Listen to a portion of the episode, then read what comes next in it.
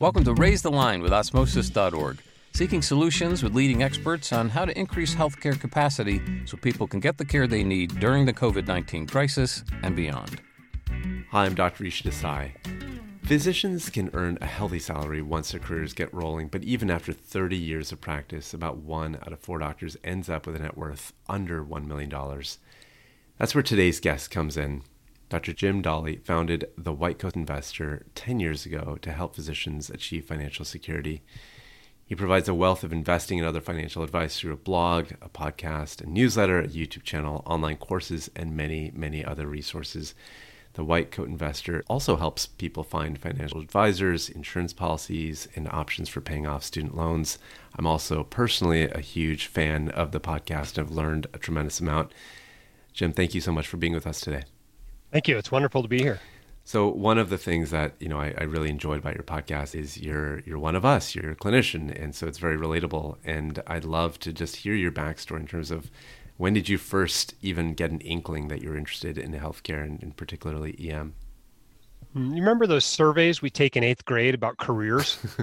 Mine said I should be a doctor. I mean, it's been a long time that I was planning on a doctor uh, as a career, and I never really deviated from it. I, I remember there was one point, uh, probably my junior year in college, when I called up my dad and said, Dad, if I go into medicine, I'm not going to be out of training until I'm 31. And that seemed like forever to me, right? 31 seemed really old and he had of course a very different perspective on how old 31 was and and told me you know you're going to be 31 then anyway. You might as well be doing what you want to do at that point. And so i did applied to medical school and and got in at the university of utah and uh, thoroughly enjoyed my four years of education. You know a lot of people hate medical school. I loved medical school. It was really fun. I was finally learning what i wanted to learn. Uh, i had a lot of great friends. It was you know a class of only 100 and so you got to know everybody. And we played a lot of foosball and did a fair amount of skiing and rock climbing, and of course, a lot of studying. And it was a great education and thoroughly enjoyed it. I remember one of those lunch and learns, the second year of medical school. Somebody came in, and, and I'm like, wow, that guy's a lot like me. And he was an emergency physician. And up until that point, I thought I was going to go into family practice and kind of changed my mind. And I was kind of cemented with my first rotation in emergency medicine. And and that's what I've been doing the rest of my career since then. But how I got into it, you know, I think it's the same as most people. I love science and and enjoy helping people. And so that's how I ended up in medicine. And why emergency medicine? I guess it just fits my personality. I'm a little bit of, a, of the ADD type. I like to get results relatively quickly. I like diagnosing um, which a lot of people get their patients sent to them already with a diagnosis. I kind of enjoy that process, and I like not knowing what I'm going to be doing when I head into work each day. So it's interesting. You you mentioned this eighth grade survey, and you know you've also really loved med school. I also loved med school, so uh, I can totally relate to that that experience. I'm curious if if you were to take that survey today, what do you think it would say about kind of what you should be doing? You know, it was interesting. Um, you know what else the survey said I wanted to do was one, the second one was be a writer, which I've now done. You know, I'm the author of three books and, of course, write a blog. And the third thing was a heavy equipment operator, you know, like those big cranes and those big excavators and dump trucks. And I haven't figured out how to have that career yet. I'm still working on that, but uh, maybe I can have all three of those careers by the time all is said and done it, it, would be interesting to see what on the list was at the bottom. what did it say you absolutely should not be doing? I can't remember, but that would be interesting information to go back and look.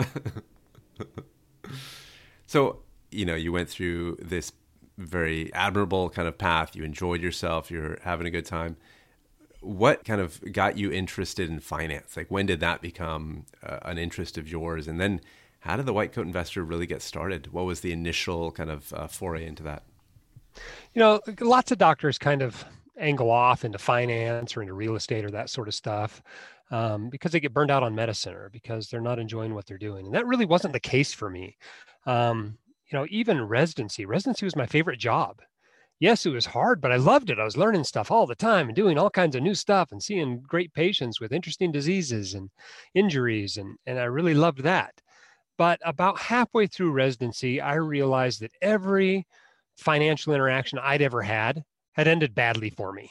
You know, I'd basically been ripped off by a recruiter, by an appraiser, by a mortgage lender twice, uh, by a, a, insurance agent, and you know, the one that kind of broke you know was the straw that broke the camel's back was a financial advisor. It was a it was a commissioned agent masquerading as a financial advisor really and i finally said enough is enough if i don't start learning about this stuff i'm just going to keep getting ripped off and so i kind of embarked on this self-study process. I started reading books and um, you know, perusing blogs, participating on internet forums, and after a few years, realized I was doing a whole lot more teaching than I was learning, and I got sick of typing the same stuff into the internet over and over again.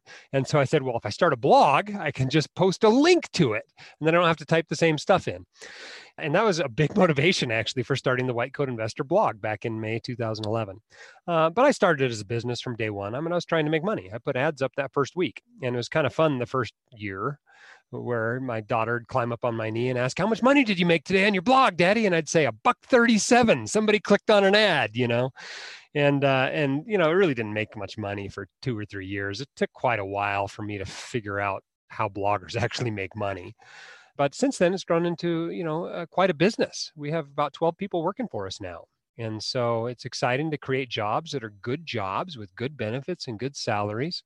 And I've enjoyed the entrepreneurial aspect of it as well but the drive behind it is the passion you know? I want doctors to not get ripped off like i did. That was basically the reason i started the blog and it's still the reason i'm, I'm on this podcast today you know promoting it a little bit is because i don't want doctors to get ripped off. They are wonderful people who have dedicated their lives to the healing of the sick and injured and they're getting taken advantage of way too often. It's a terrible statistic the one you mentioned at the top of the podcast that 25% of them are not millionaires by the end of their career. You know after 30 years of $200,000, $300,000 a year, they still haven't accumulated a million dollars. And I think that's a real tragedy. And uh, those are actually the people I want to help the most. You know, the ones who are doing awesome, I'm not too worried about, but the ones who are struggling are the ones that I want to see have a little bit more financial success in their life because of all the benefits it will bring to their lives and their practices. That makes sense. And I'm curious if you've started gaining a following in other clinical specialties, you know, nursing, PAs, are you seeing traction among other clinicians that also have a lot of the same questions? I would imagine. For sure. I mean, 95% of personal finance and investing is the same for everybody. You know, let's not kid ourselves that we're totally unique. You know, there's a few unique things for doctors, but not that many. Um, if I look at my audience, it's about 80% physicians and their trainees. Another 10% are dentists and their trainees. Then the other 10% are made up of various other high income professionals, a lot of which are in the healthcare field, you know, PAs and NPs and pharmacists and small business owners and attorneys and a hodgepodge of other professions. But what they all have in common is they all tend to be in the upper tax brackets. Got it. And so, you know, given that you were inspired to do this because you didn't want to repeat yourself over and over, one of the benefits of, of course, a podcast is people can watch and play it. So, for the listeners out there, what are some of the most important things about investing and financial planning you've learned uh, that you wish everyone knew? And obviously, that's like asking someone to condense their life's work down to an answer. I get it.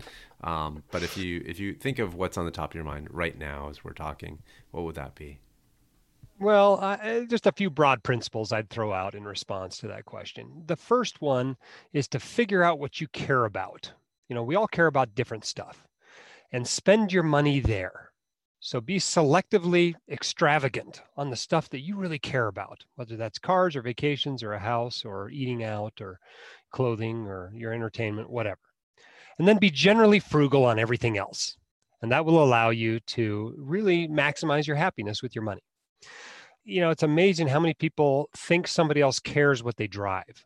Nobody cares what you drive. Your coworkers don't care. Your patients don't care. Nobody cares. You know, if you're not a car person, uh, you know, drive something cheap, you know, and spend your money elsewhere on the stuff you really care about. Uh, another principle is that it's much easier, and I think people dramatically overestimate the difficulty of doubling your income. You know, a lot of people feel like they're locked into their salary for some reason. And over the years, I have been really impressed at just how easy it can be to increase your income. And you have to pay attention to it. It has to be a priority to you. But whether it is your main job and it's asking for a raise or it's switching to a new job and a new employer or whatever, or it's starting some side gig, it's surprisingly easy to increase your income. A lot easier than most people think it is. A lot of people are of the mindset, woe is me, I'm only an internist. I can't possibly keep up with those ophthalmologists and orthopedic surgeons or whatever. And the truth is, the intra specialty pay range is much wider than the inter specialty pay range, right? I've met pediatricians that are making seven figures a year. I've met pediatricians that are making five figures a year. It's a huge range. And so do not feel stuck with where your income is. Then the last thing I would say invest your time actively, you know, in the pursuits, in your practice, in your side gigs, whatever you're doing and keep your investing both simple and passive. So invest your time actively, invest your money passively. And I think if you follow those principles, you're likely to become financially successful. That's good advice. I mean, for the record, for those listening, I do care what car you drive, and so don't uh, don't think nobody cares because I, I, keep track of what everyone in the world is driving. In, in regard to um, your other point about why folks believe that they're locked in. Why do you think that is? Like, do you think that's something that's just part of the medical culture, or like why why is there this kind of overriding belief that uh, you have a, a bracket and you got to stay within it? Well, part of it, I think, is doctors don't like to negotiate. We don't like confrontation. You know, medical school and residency select for people that don't like confrontation and so that's part of it is we're we're very unlikely to e- even negotiate our, our salaries at all and that's particularly true for women. Uh, they're even less likely to negotiate their salaries but it's a problem all the way across medicine. And part of it is the trend toward employment. So many of us now are employees and this has become particularly profound in dentistry. Dentists are becoming employees of, of corporate dental management practices uh, where they used to mostly be business owners. And so, where a lot of us used to be uh, owners of our own business and, and captains of our ship and how much we made had a lot to do with our business savvy and how hard we worked. You know, now a lot of us are locked into a W 2 job.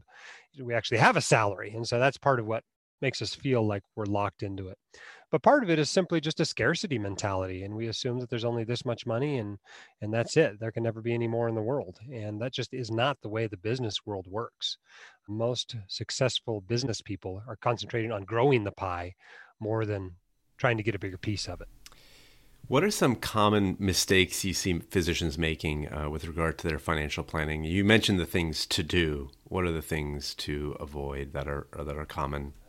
You know, a big problem is poor student loan management. And I'm not just talking about spending too much in medical school and taking out too many student loans, although that is a problem.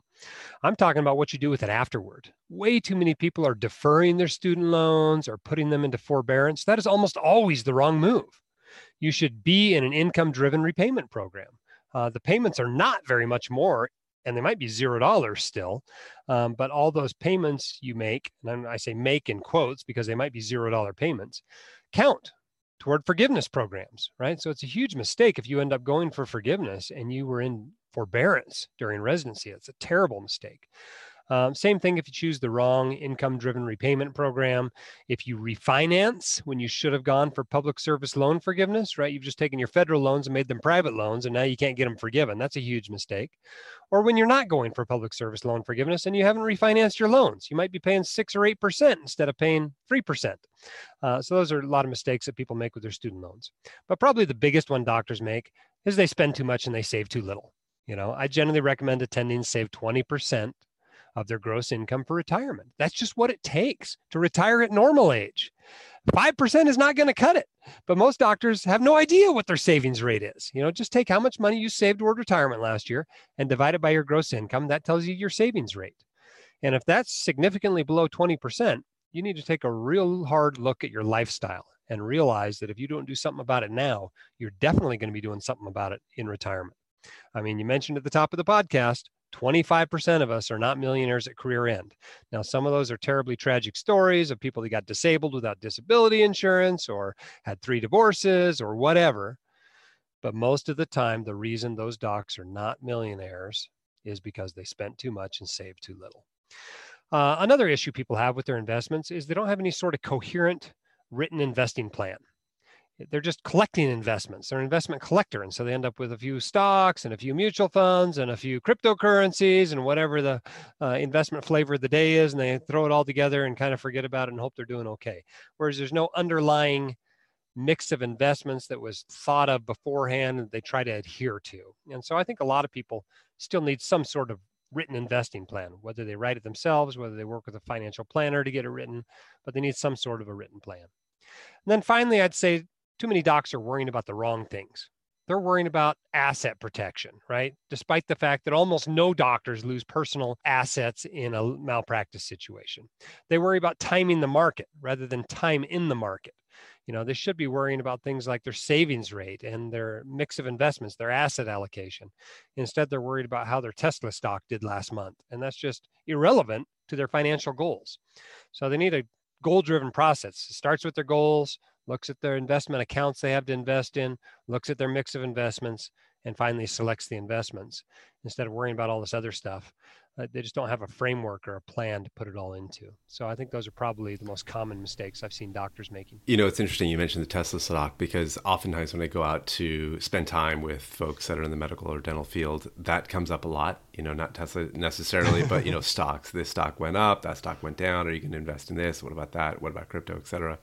And it feels to me that it's maybe out of um, like when you don't have a language to talk about your overall strategy and portfolio, then you default to the thing that you can talk about, which is, oh, I heard on the news X, Y, and Z is, is kind of going up or down. Do, do you sense that? Like, I, I'm curious whether it's it's literally like a lack of an understanding about how to come up with a strategy, and therefore kind of defaulting to something that's just easier to wrap your head around. Yeah, for sure. And, and this, this is hardly a physician specific problem. Although the Tesla thing feels a little physician specific. Docs are really into both Tesla stock and Tesla vehicles. They're really into them. I mean, it's it's almost uncanny. If you say anything bad about either one of them, you get a bunch of hate mail. But you're right. It's just there's no coherent investing plan. I don't care if somebody really loves Tesla and wants to put 2% of their portfolio into Tesla stock, or they want to have some Bitcoin as 5% of their portfolio. I, I don't care. What I want you to have is some sort of coherent plan for the rest of it, you know, that is not just 40% Tesla stock and 25% Bitcoin and another 15% Ethereum and, you know, a couple of other stocks. That's not a sensible portfolio you need a sensible portfolio. If you want to have a little fun money with 5% of it, knock yourself out. But the rest of it is serious money. You ought to take seriously and you ought to invest it like a professional would invest it. Yeah, that's good advice. And and probably uh, the most important advice that I think a lot of folks might take away from this is to to put together a plan that makes sense for where they are in their career. I'm curious, do you do you feel like med school should be teaching financial planning? And and if so, have you seen any examples where it's being done right? Yes, I'm more and more excited every year to see another medical school put in a course. Um, but we're probably talking about five or six schools at this point. Now, 10 years ago, there were zero. So five or six is awesome, I think. But there's obviously a lot more medical schools than five or six. I think the best way to do it is as an optional two week course uh, as an MS4. That time period between when you match and when you leave school, I mean, who are we trying to kid? Right? What are you really learning in that time period? You're doing an elective or two, getting ready for residency, taking it easy. That is a great time just before you start earning money to really wrap your head around personal finance and investing. And so I think that's the ideal time to learn it. And those who have started programs, uh, that's generally when they have put them in. Typically, what it is is some sort of evening course every night for two weeks, two or three hours. They bring in some guest speakers uh, and they teach the basics of personal finance and investing. And if you've never learned the basics of personal finance and investing, this is a life changing course. You know, I mean, it's probably worth millions of dollars to you over the course of your lifetime. It's like the first really good financial book you read. Um, when you combine that knowledge with a physician income, it's just worth a lot of money. And so, yeah, I think medical schools should be doing it you know if they're going to charge you 50 or 60 or 70 thousand dollars a year for this education they could throw in a little bit on how to manage the loans properly afterward right? I mean it's not that big of an ask. No i totally agree and, and i'm curious you know let's say you're a student out there listening to this and you say well that sounds great for the students that go to those five or six schools but my school doesn't offer that two week course that you're that you're speaking of. What would you suggest a student do if they have exactly two weeks and they are dedicated to spending two three hours a night for two weeks you know in all, we're talking about 30 hours. What should that student that may know nothing about investing? What's the first step for that student to take uh, to to get savvy on this stuff? You know, I've dedicated a large portion of my time in the last 10 years to providing the answer to that question. I mean, the white coat investor is designed for that. It's designed for medical students and dental students and residents and, and practicing docs to become financially literate. I mean, the information is free there on the podcast and the blog and our pre monthly newsletter. You know, it's basically there for free. We have communities of docs in our forum and our subreddit and our Facebook group um, that can answer your questions. I mean, the resource is there. When you're ready to learn, it is there. But what would I do if I had two weeks? I would probably start with books because the nice thing about books is you spend a lot more time when you write a book than you do a blog post or you participate on a forum and you make sure you get it right and you put it into a framework. And so when you read books, you get a framework that allows you to hang future information that you learn onto the framework and know where it fits in. And so I would say read some books during that time period. And on my website, I have a list of recommended books. I think you ought to read one that's physician specific. Obviously, I'm partial to my own book, The White Coat Investor, uh, but something like that I think you ought to read. I think you ought to read a basic investing book, something like The Boglehead's Guide to Investing. I think you ought to read a basic personal finance book something like uh, perhaps the only investment guide you'll ever need. It says investment in the title, but it's really about personal finance, most of it. And then something on behavioral finance, I think is worthwhile, such as how to think about money. Mm, those books aren't, you know, nothing terribly special about them. There are other good books out there, but reading a handful of books over the course of those two weeks, I think will pay some really valuable dividends. And then putting together a budget for that first intern paycheck that you're going to be getting and having some idea of where your money is going to be going during your residency i think is is about all you can ask for people. And hopefully at that point they'll come out of it with a plan for their student loans. They'll buy disability and life insurance if needed as they start their training. And maybe they'll even start investing a little bit of money into a roth ira during residency. And if they do that it's a win right? The rest of it can wait for that last year of residency quite honestly that's awesome, and, and I imagine many people well beyond residency would probably be uh, able to to kind of jump in and, and find value there as well. What what is your sense on you know I always think about behavior change, and this is a behavior change issue. You know, you're describing how the tools are there for those that want to execute a plan. Many people are probably not there yet. They're pre-contemplation or contemplation, not re- not quite ready to do that. What is your sense on the reasons that folks aren't ready? To jump in and start learning? What is the block for a lot of folks that you've seen? I think we're busy. I think that's part of it. Doctors are busy people, and uh, we got a lot on our mental plates. You know, and this is something else we feel like we have to do, and it's sitting in the background. The other thing is, a lot of us bring some weird baggage into our adult lives with regard to finances. Stuff we learned from our parents, not necessarily that they taught us, but that we learned from their example and, and we bring that baggage into into our lives and it produces these blocks that keep us from really confronting our finances and addressing our financial problems directly. And so, working through those, you know, whether you need an advisor or a coach or a therapist uh, to work through those is, uh, I think, worthwhile doing. Uh, but the main thing is people just haven't realized the power of getting their finances under control. I mean, financial literacy plus financial discipline, that combination is so rare in our world that it's like having a superpower. You know, I mean, here I am at mid career. I'm financially independent, meaning I don't have to work for money. I've got an awesome schedule, right? I only work day shifts in the ER on days that I essentially pick at will. I go on vacation twice a month. Now, why can I do all this? I can do this because I took care of my finances. You know, there's plenty of income as a physician to do this sort of a thing in your life by mid career. And if you will take advantage of that, become financially literate and apply a little bit of financial discipline into your life. I'm not asking you to, you know, reuse your plastic bags and your paper towels by any means. You only have to be relatively frugal. You will have those sorts of opportunities and that sort of freedom and flexibility that you will want by mid-career. I promise you, you will want. Um, you know, as hard as that might be to to imagine as a MS4 or as a PGY3, by mid-career, you're going to want some flexibility in your career, and the way you do that is by taking care of your money. Now, obviously, in the last year, COVID has changed how healthcare is practiced in many settings.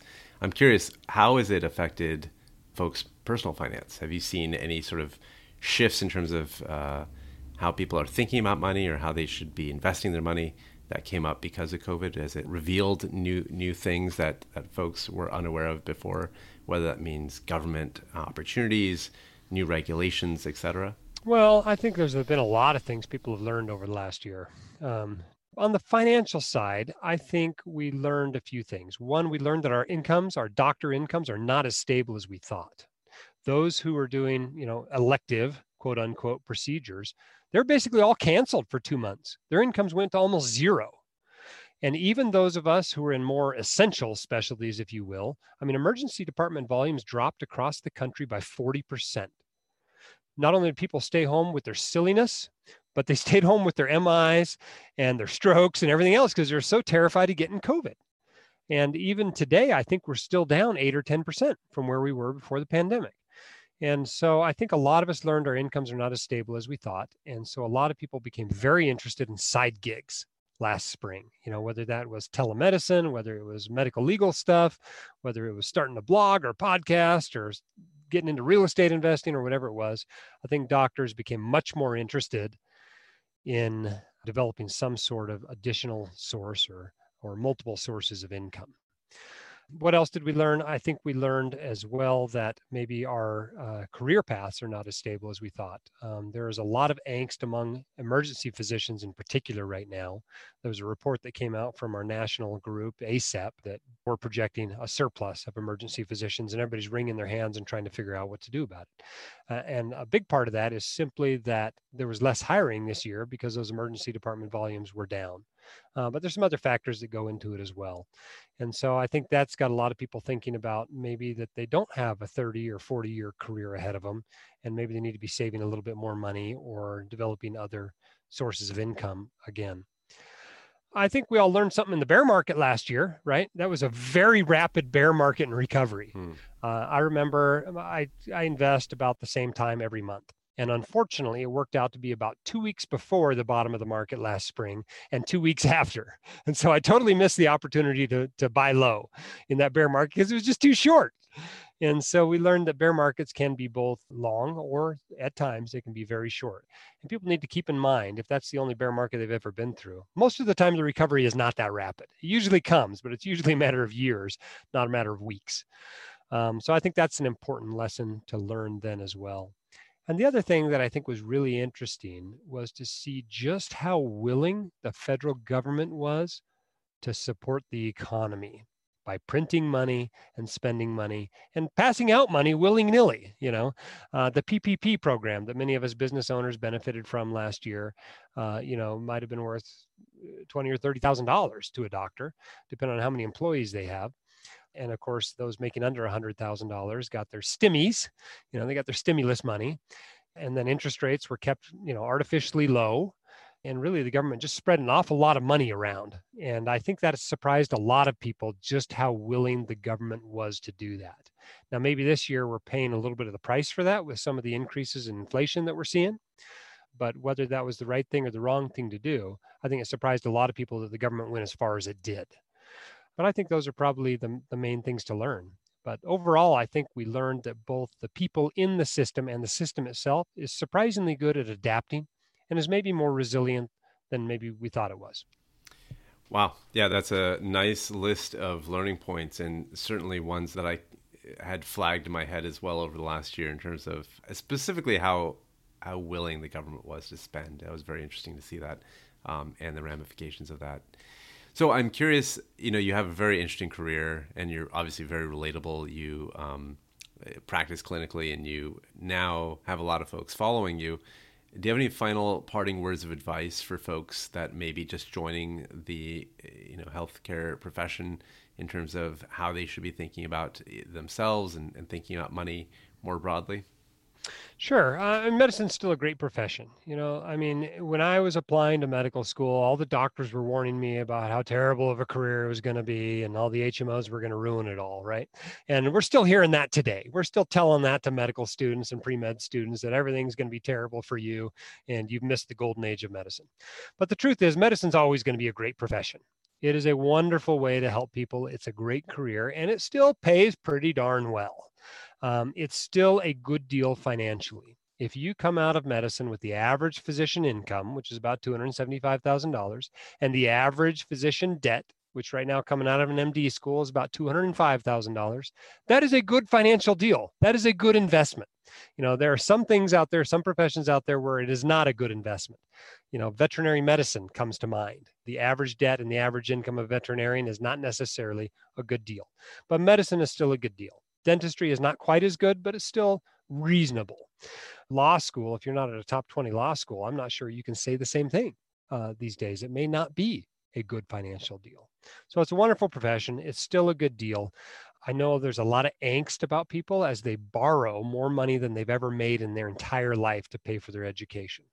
But if you're getting out of medical school with two or three hundred thousand dollars in debt, let me assure you that you will be able to pay that off. You do have to do a few things to pay it off, though. You have to have a plan for it. You have to live like a resident for two to five years after you finish residency. But if you will do that, you can pay off that debt and you will have a wonderful career and a wonderful financial life. But you just have to have a plan to take care of the cost of your education up front. So I suppose those would be my, my parting words. Well, that's fantastic. Thank you so much, uh, Dr. Dahle, for being with us today. And thank you for putting together those amazing resources. I know many, many people find them uh, helpful, including myself. You're very welcome. It's my pleasure. So I'm Rishi Desai. Thank you for checking out today's show. Remember to do your part to flatten the curve and raise the line. We're all in this together.